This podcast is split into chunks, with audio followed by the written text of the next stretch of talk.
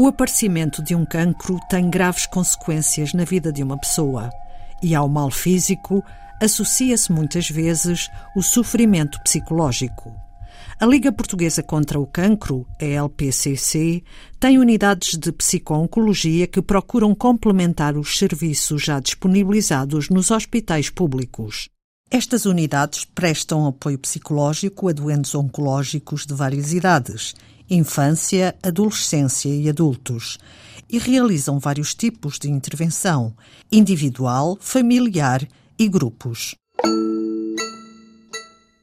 O psicólogo que acompanha um doente também tem que ter algum conhecimento na área da oncologia porque muito do impacto emocional pode estar associado a algumas crenças errôneas, explica Tiago Paredes, psicólogo do Núcleo Regional do Centro da Liga Portuguesa contra o Cancro e responsável pela Unidade de Formação e Investigação. Como, por exemplo, as pessoas terem a ideia ou a crença de que o cancro é uma sentença de morte. Não é? Isso sabemos que atualmente, e felizmente, já não é assim. Era há cerca de uns 40, 50 anos atrás, mas atualmente já, já não é assim. As taxas de mortalidade têm vindo a diminuir para os tipos mais comuns de, de cancro.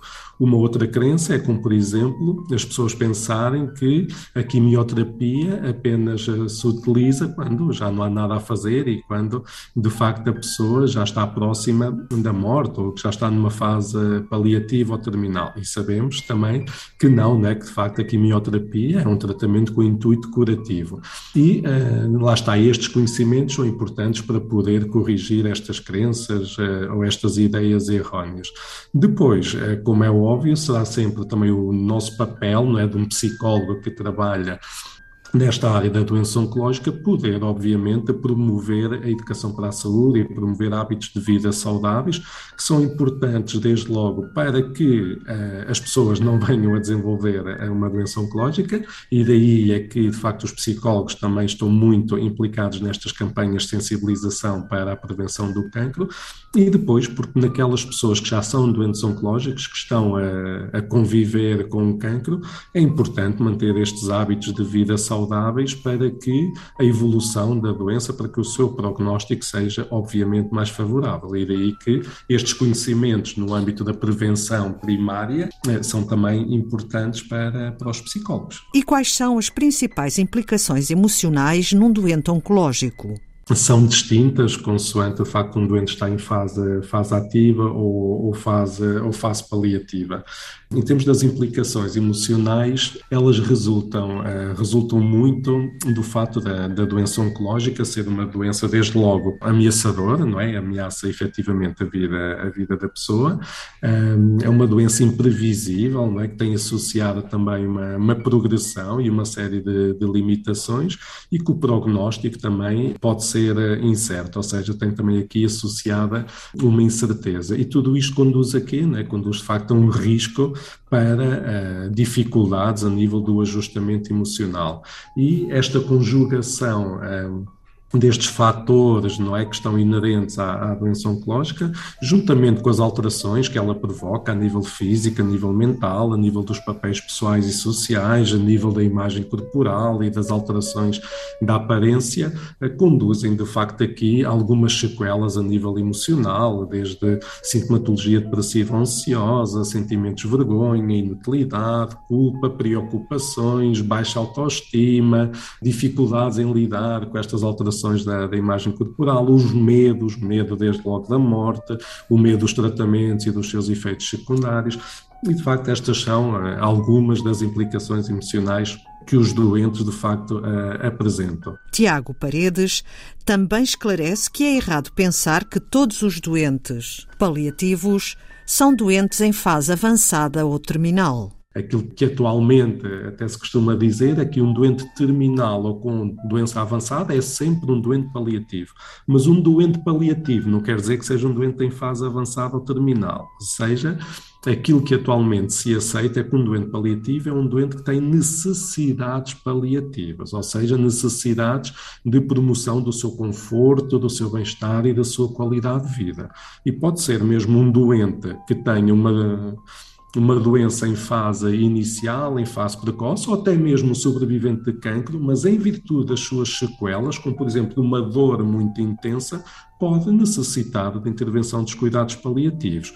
Por isso, mesmo um doente que não seja avançado ou terminal, pode ser um doente paliativo. A intervenção psicológica junto de um doente é muito específica. Tiago Paredes fala do caso dos doentes já numa fase avançada ou terminal da doença pretendemos que o doente aceite de facto que apresenta uma doença limitadora da vida, mas mantendo a esperança na vivência que ainda mantém. Isto é, mudar o foco da esperança. A esperança, o foco ou do espírito de luta já não será na sobrevivência ou na cura, porque infelizmente já não é possível, mas sim deverá ser voltada para aquilo que ainda é possível, para a vivência que o doente ainda tem, para a, a vida que ainda é efetivamente possível. Por isso, um espírito de luta para a vida que o doente ainda pode viver.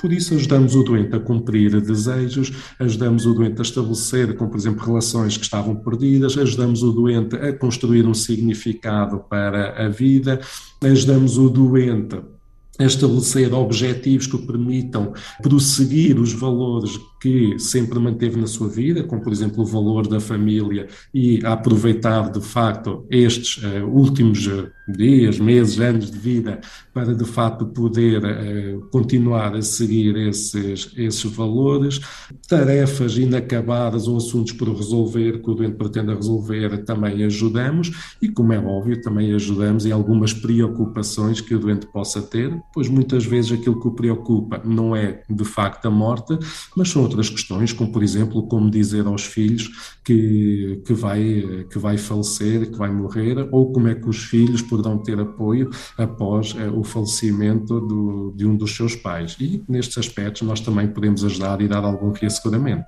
A situação pandémica teve um impacto emocional acrescido nestes doentes porque veio a crescer ainda mais ameaça, ainda mais preocupação, ainda mais ansiedade, ainda mais incerteza, ou uma situação já de si ameaçadora, incerta e geradora de ansiedade, como é a questão da doença oncológica.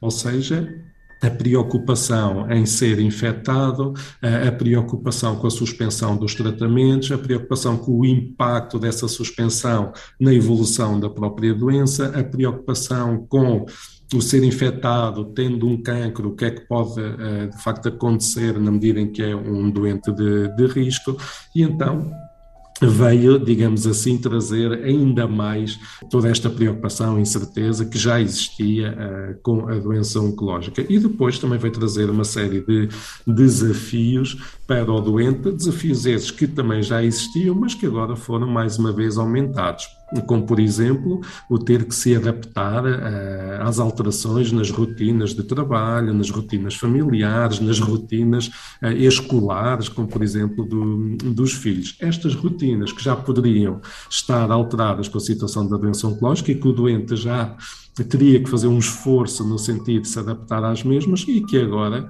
com a situação da pandemia, mais uma vez vieram a ser exacerbadas.